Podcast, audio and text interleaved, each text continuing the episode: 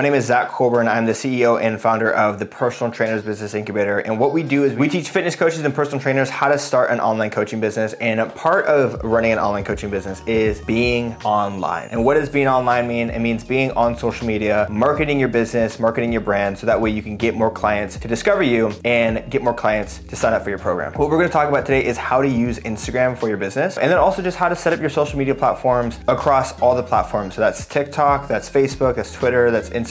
But what you have to think about is your social media platform is essentially your new business card. I can't remember the last time I walked into a coffee shop and actually took a business card off of one of the desks. Or I can't remember the last time I was at a networking event and actually handed someone my business card, but I can remember the last time I walked into a coffee shop, I saw a flyer and I saw an Instagram post on the flyer. And I can't remember the last time I went to a networking party and instead of exchanging business card, we exchanged Instagram. Instagram, Facebook, your social media in general is your new business card. It's where people are going to be able to contact you and learn a little bit more about you and what you have to offer. And so what you have to do is you have to treat your social media platforms as if it is a storefront. And so you want people to be able to scroll through your Instagram platforms and understand who you are, what you do, why you do it, and also just personal stories and education so that way they can relate to you. If you think about it like this, when you go to a new city and you're looking for a barber, when was the last time you used Yellow Pages? You probably don't use Yellow Pages anymore. Instead, you use Instagram as a search engine to find local barbers in your area and then you make a decision based on who the best barber is for you based on their Instagram. So some tips that you should have is one, you should have a professional profile photo. Don't have it be anything other than yourself. Like don't have it be your logo, don't have it be the sunset, don't have it be your dogs. Have a professional photo of yourself, and the more fit you can look at look as a personal trainer, the better. Have a really clean, easy to search username. So try not to have, you know, a bunch of numbers or punctuations or different misspelled characters. Try to make it clean. If you can have fitness in there in some way, that way people can know it's a fitness page, that's helpful too. The next thing is to have a really well-written bio. With your bio, you should have some qualifications if you're certified, if you have a degree degree, if you have a certain number of transformations, you should have your qualifications in there. And also, what are people gonna learn? You know, do you specialize in macros? Do you specialize in strength training? What is your unique vehicle for transformation that you're able to market yourself a little bit differently? But then, most importantly, down below at the bottom is you wanna have some type of call to action. What next step do you want people to take? The beautiful thing about Instagram is that you're able